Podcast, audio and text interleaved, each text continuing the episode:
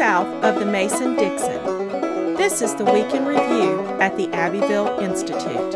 Here is your host, Brion McClanahan. Welcome back to the Week in Review at the Abbeville Institute. This is your host, Brion McClanahan, and this is episode 223, covering the week of July 13th through July 17th, 2020.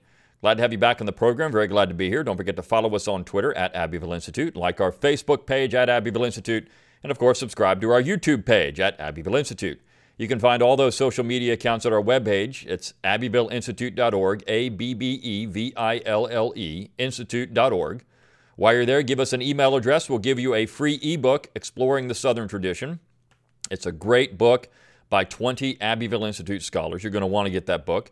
When you get on the email list, you'll get our daily dose of Dixie Monday through Friday. It's a great way to keep up with what we're doing, the articles that we published, which of course we cover in this podcast once a week. You can support the Institute by clicking on that support tab at the top of the page. You can donate monthly, annually, or through a one time gift. We do exist on your generous contributions alone. So if you like what we do, if you like our podcast, our website, and some of the other programs that we have, please consider a tax deductible donation to the Abbeville Institute. You can also support the Institute indirectly by clicking on that little Amazon button at the top of the page. When you shop at Amazon, you give us a little bit of change. So when you buy your books or goods, whatever you get at Amazon, you can help support the Institute that way. Always remember that our application, our mobile app, is free of charge. So go on out and go to your mobile app store, whether it's on Apple or a, Google device. Search for the Abbeville Institute. It will come up with the app. You download that, and you've got the podcast on the go.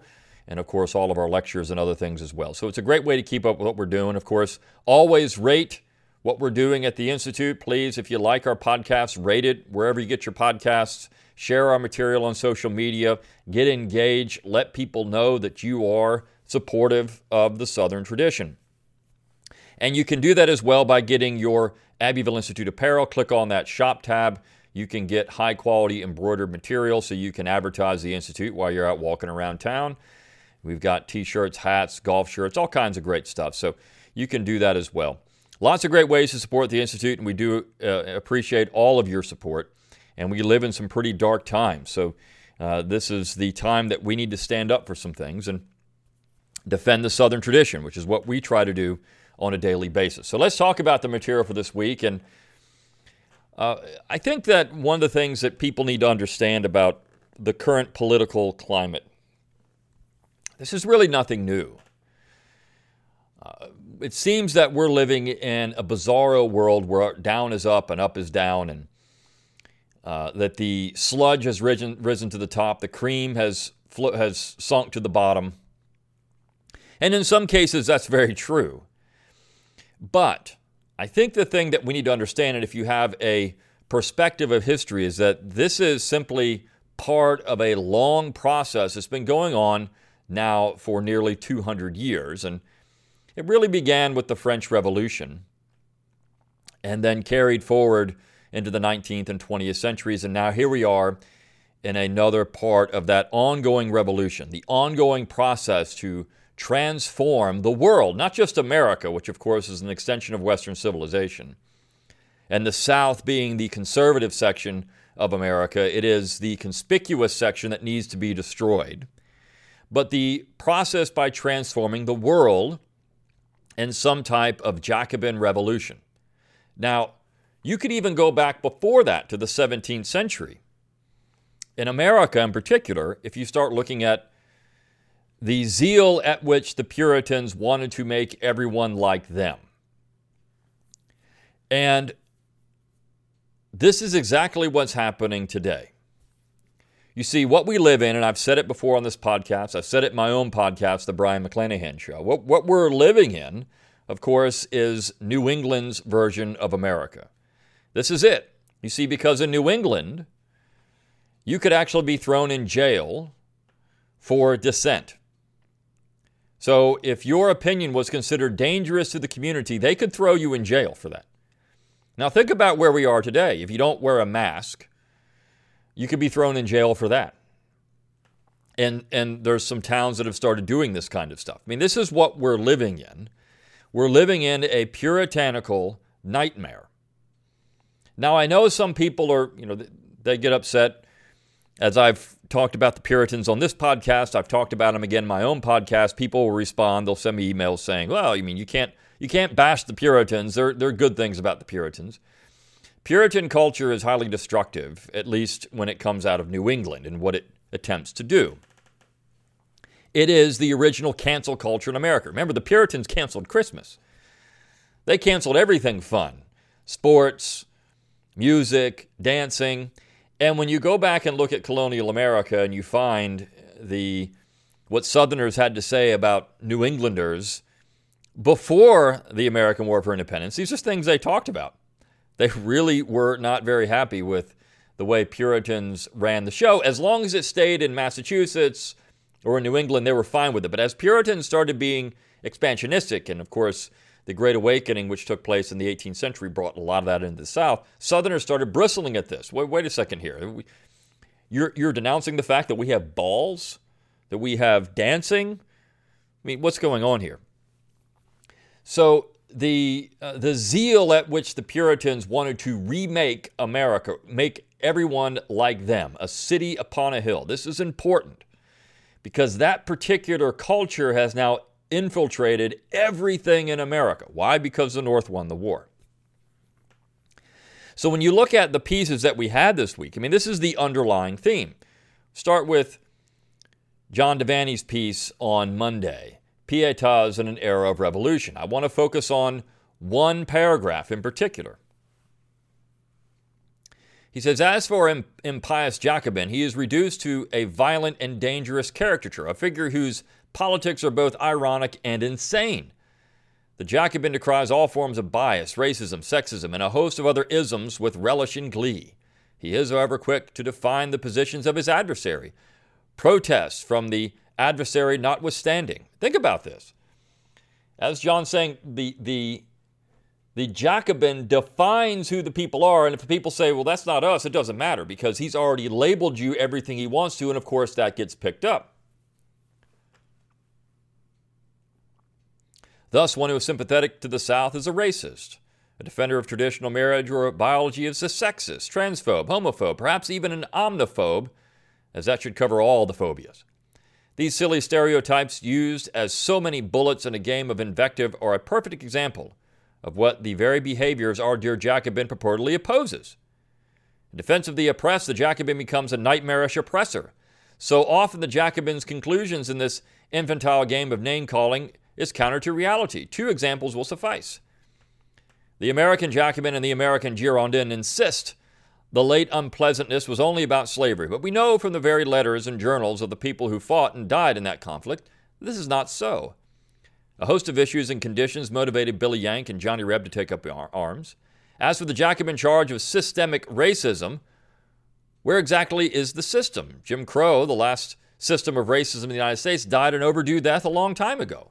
And indeed, if systemic racism is so pervasive, how have so many people of African descent risen to such prominent positions of power and influence in politics, entertainment, and sports, and the media? Each of these areas of endeavor are crucial to shaping the culture of contemporary America, at least for the present. But see, this is the thing. The accusation is made and it sticks because the American Jacobin wants to remake America based on his critique, and that critique then becomes standard, boiler, boilerplate. Man, this, this is it. This is what people think of when they think of Southerners, just racist. I had someone tell me that they were at a protest and uh, at a Confederate monument, and they were defending the monument, standing there in peaceful protest. And somebody rode by on a bike, some old guy, saying, "Why do you hate? Why do you hate? Why do you hate?" Just yelling it as they rode by. This is how stupid these people really are. Who hates anyone for standing there saying, "You know, we need to keep this monument up"? Why is that hate? Well, because these things have to be canceled. They have to be canceled. And you see, that is the Yankee vision of America. If it's dangerous in their mind, it has to go away because the liberty of the community is more important than, their, than your individual liberty. And freedom is defined by freedom from fear, and that statue makes them afraid. So, to them, to this Yankee version of America, these things have to go. So, Jacobin is, of course, a nice name for it, but these people are really just Yankees. That's all they are. We have Yankees everywhere, and Yankees are the root of the problem. You look at the piece that was run by Jim Peterson on Tuesday, and he points out at the end of the piece, according to a historian of slavery, David Brion Davis, in The Slave Power Conspiracy, the final paranoid phase of the abolitionist movement was launched by as few as 25 people who had a large media presence and financial resources. Does that not sound familiar? Most Americans are not on board with tearing down statues. Most Americans are not on board with the culture war that's taking place in America right now. This is where people have said since the 1960s we're looking at the silent majority. I still think that that majority exists. Most Americans are not on board with the nonsense going on. But you have a very dedicated minority with extreme amounts of resources, both media and money, and they make it seem like everybody's on board with this. When we know this is not the case when we know most people. I mean, if you had 100 people show up at a rally, I bet you there's 10,000 people that would be against that rally. If you had 10,000 people show up, I'm sure there's 100,000 people who are against it. But they don't go out and rally and riot and do all the things that the other side does. Where we're running into problems, of course, is that the culture has become such that this becomes, uh, people start supporting these things indirectly because they don't stop them. But you think about that quote as few as 20. Now, this is David Brion Davis, who's by no means a pro Southern ideologue. I mean, he's at all. But he's saying, look, about 25 people directed the abolitionist movement. And so Peterson says the reality of abolitionism is that there were some who held to a modern concept of racial equality, but far more were driven by a hatred of the South and belief in their own cultural superiority. This is Yankeeism, right? That's exactly what that is. This is the Jacobin that John Devanny's talking about. This is the Yankee mentality. They hate what they don't have because somewhere somebody is having fun and they don't want them to, or you know they're doing something they don't want them to. Whatever it is, they hate what they don't like or what they don't know. I should say they hate what they don't know, they hate cultures alien to theirs, and so those things need to be done away with. Most would have been in agreement with abolitionist and renowned author Ralph Waldo Emerson, who predicted that black people being an inferior race would eventually go the way of the dodo bird into extinction. This is what Ralph Waldo Emerson said about Africans in America. Are we canceling Ralph Waldo Emerson? No, because he's on the right side of things, because he was against slavery. Yet, he was very much a racist.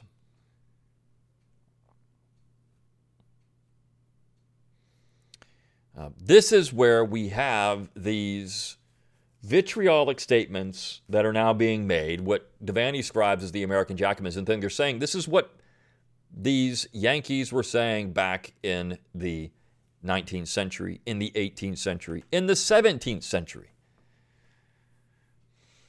You see, that's when cancel culture really began. And as Boyd Cathey points out on Wednesday, cancel culture is going to continue. It's going to get worse unless we stop it. And he gives you a couple of examples, some egregious things that are going on. Right now, uh, there was actually a, a uh, book that Shotwell Press published entitled Confederaphobia. If you haven't read it, it's really good. The, the uh, impetus for that book was actually an Abbeville Institute article that Paul Graham wrote and then he made a book out of it. But Amazon withdrew it for a short amount of time because they said it was Confederate flag merchandise. Of course, it was put back. But think about, as, as Boyd says, think about the ramifications of all this. Gone with the Wind has essentially been canceled. It's pulled by HBO Max. The Hollywood Reporter puts it the movie comes, I'm sorry, the move comes as media companies reappraise content in light of nationwide protests over police brutality and systemic racism after the death of George Floyd, a black man killed by Minnesota police. Long considered controversial for its depiction of black people and its positive view of slavery, Gone with the Wind faced, Gone with the Wind faced renewed scrutiny. So Boyd says, I, I know what you're thinking. America's not going to let this happen, but it is happening. He says this is one of the aspects of the culture war we find ourselves in. Indeed, Pat Buchanan back in 1992 spoke of it in what were then considered stark and divisive terms. But what he said back then was only a mild forecast of what has occurred since 1992. That conflict is about who we are. It is about what we believe. It is about where we stand for Amer- as Amer- what we stand for as Americans. There is a religious war going on in our country for the soul of America. It is a culture war, as critical to the kind of nation we will one day be as was the Cold War itself.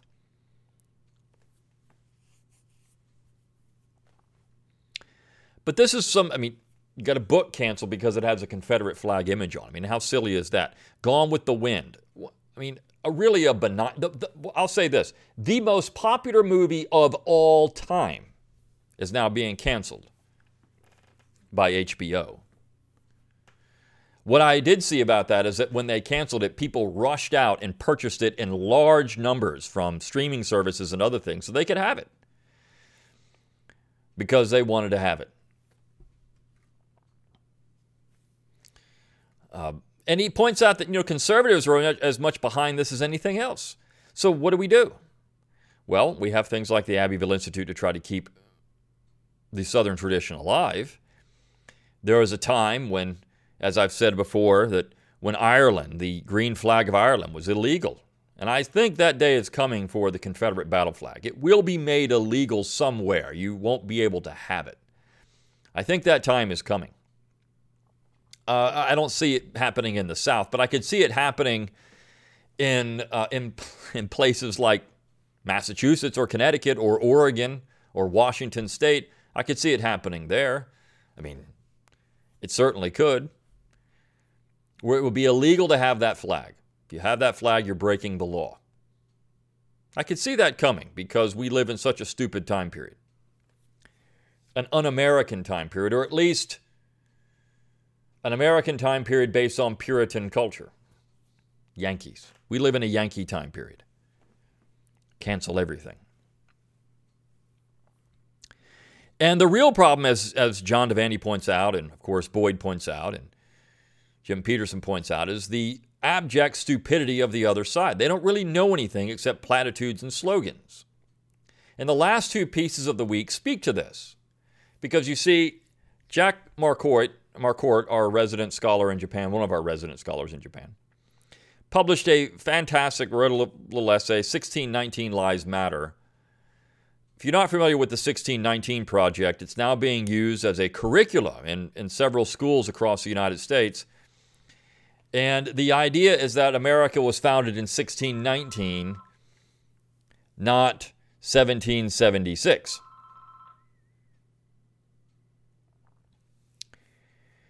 But uh, the point of that being that it's all based on lies. And one of the lies that's being told, and people quickly pointed out, well, wait a second here. There were white slaves in America before 1619. And the people behind the 1619 Project immediately went on the offensive and saying, no, that's not true. These people weren't slaves, they were indentured servants. And what Jack does, I think, very well in this particular piece is rip that entire argument apart. And he uses scholarship from the early 20th century through the late 20th century to show that. Now, one of the books that he cites, White Cargo, we actually wrote a review of years ago.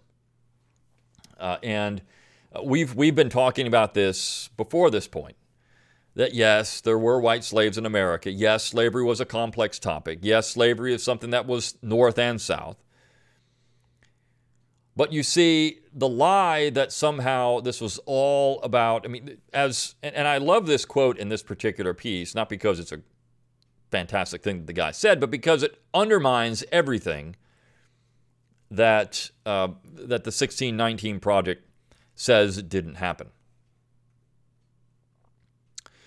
And uh, it is uh, he says in his 1933 study, Gray wrote about Sir George Sandys's 1618 plan for the Virginia colony, in which Sandys proposed that the white workers then being held in bondage to the treasurer's office of the colony should belong to said office forever, and that the service of whites bound to Berkeley Hundred be deemed perpetual. So, in other words, this was a year before the slaves arrived in 1619, but yet these were supposed to be perpetual slaves. And U.B. Phillips cited a or gave a quote from John Pory, who was the secretary of Governor Sir George Yardley and later the first Speaker of the House of Virginia Assembly, in which Pory said that, quote, white slaves are our principal wealth. White slaves. Not white indentured servants, white slaves. Now, there came a time when, by the 18th century, these two things were different. I mean, you had, and they, they differentiated Africans from Europeans in terms of labor. But here in the 17th century, nobody was differentiated. It was not based on race, it was just you were a slave. And so I love this piece. And actually, the image he shows is a man, a white man, being whipped, and a black man watching, right? So this white man is being whipped as a slave. Horrible. I mean, the whole thing is horrible.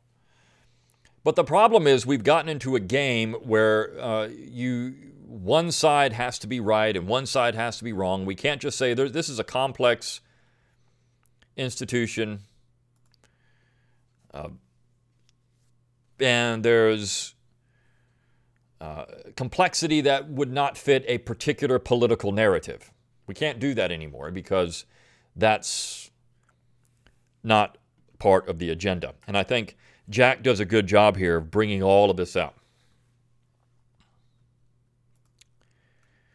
And finally, we have Clyde Wilson's piece on Thursday, which is just another great offering by the great Southern scholar. The title is The Real Legends and Lies of the Civil War.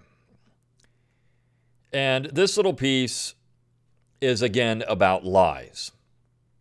You see, it's the 25 dedicated people that are out presenting lies that get picked up by the media. You've got the 1619 Project with about 10 people that write garbage.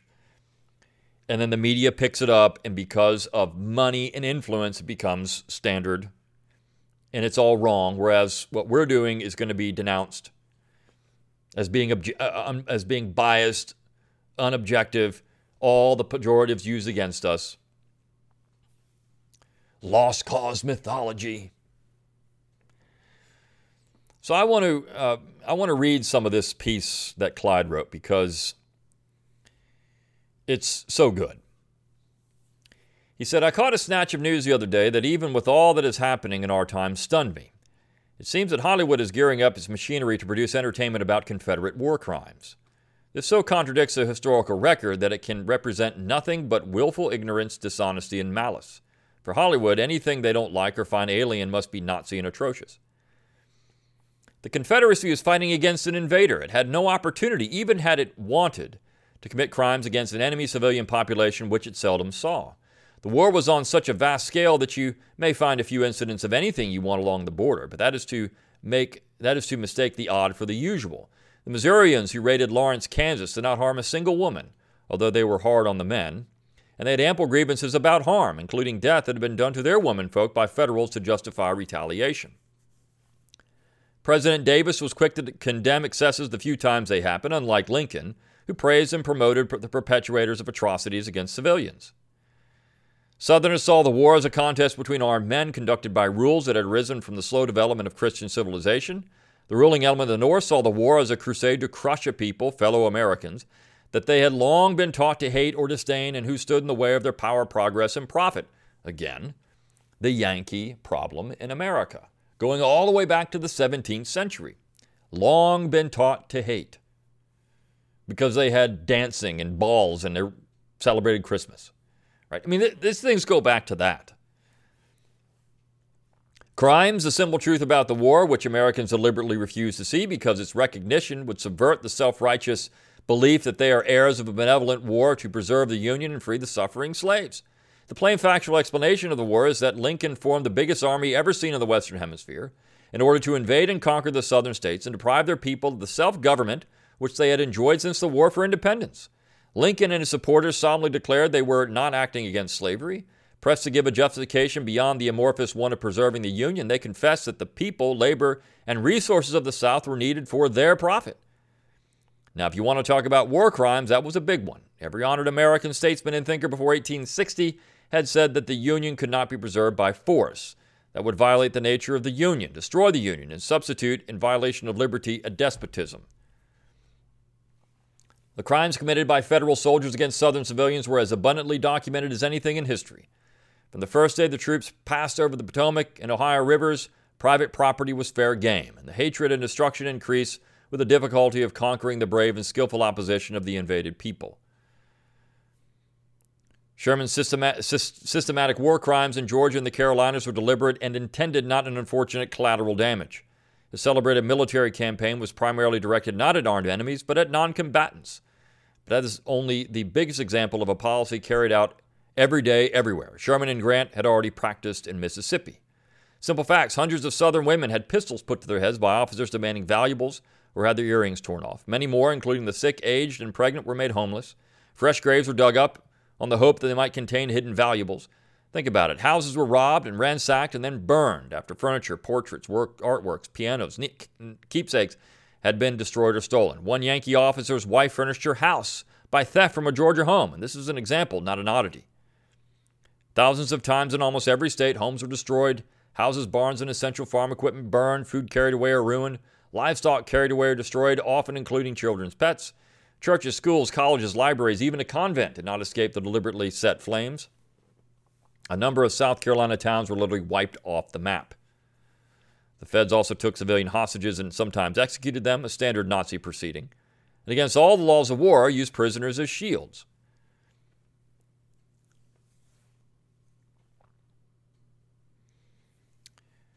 Not all Union soldiers participated in the war crimes. Some were shamed by them, but the malefactors included officers and were deliberate. You have to remember that the Union Army was made up of largely people who had been paid to enlist. In fact, Lincoln and his supporters, and something rare in his, some, something rare in history, spent more money paying people to enlist than they did on food and ammunition. Remember that no respectable Northerner had to serve in the Yankee Army unless he wanted to. So the federal forces were full of riffraff of the big cities and impoverished rural regions and brutal German immigrants who had no idea of American institutions and no connection to their victims. The victims were by no means only the rich, as is now being claimed, and black people suffered as well as white from being robbed and from lack of food and shelter. Recent studies have steadily been showing an increase in the count of Southerners, black and white, who died indirectly from the invasion. The war crimes are, are abundant, although they are not Confederate. It is a bad cause that has to be sustained by lies. So, again, lies. We start with the Jacobins, which are really Yankees. We go forward to the 19th century fake news. We had the fabrication. We had, you know, a concerted effort by a well-funded and well-funded media campaign to demonize the South. That cancel culture had been around since the 17th century. It's still around to this day. We have lies now being perpetuated as truth, and those things are creating a climate of hostility towards the South and Southern traditions, which is not going to stop with the South and Southern tradition. It's going to it's going to engulf all of American history and all of American traditional history. All of American traditions are under attack. Just look at the attack on the Star Spangled Banner, which of course has only been the national anthem since the 1930s, and uh, I've been cri- very critical of having that played before everything under the sun. I wrote an article in Chronicles magazine about it. But regardless, uh, the uh, the fact is, we have an, a concerted effort to try to undermine Western civilization, and it began as early as the 17th century. Yankees have never stopped being Yankees, and I'll I'll quote Clyde again. He says about every every 50 to 80 years, you know, the Yankees start to act up again. They, they don't like something, so they go after it. And this is what we're dealing with in America today. It has nothing to do with race or class or gender. It's about culture and it's it's the design is to wipe out a culture that people don't like. What's the other side of that? I don't know. What's the response to it? Well, I mean, to defend it as much as we can, but also to seek peaceful solutions to this, and that would be decentralization. Uh, and I think that's certainly something that the Institute has been promoting for a long time. Decentralization works. It works. It's a peaceful solution to these problems. And so this is why we need to support those type of activities. And um, I think that's the only way out of this is through peaceful decentralization. I hope you enjoyed the pieces of this week in the Abbeville Institute. Until next time, good day.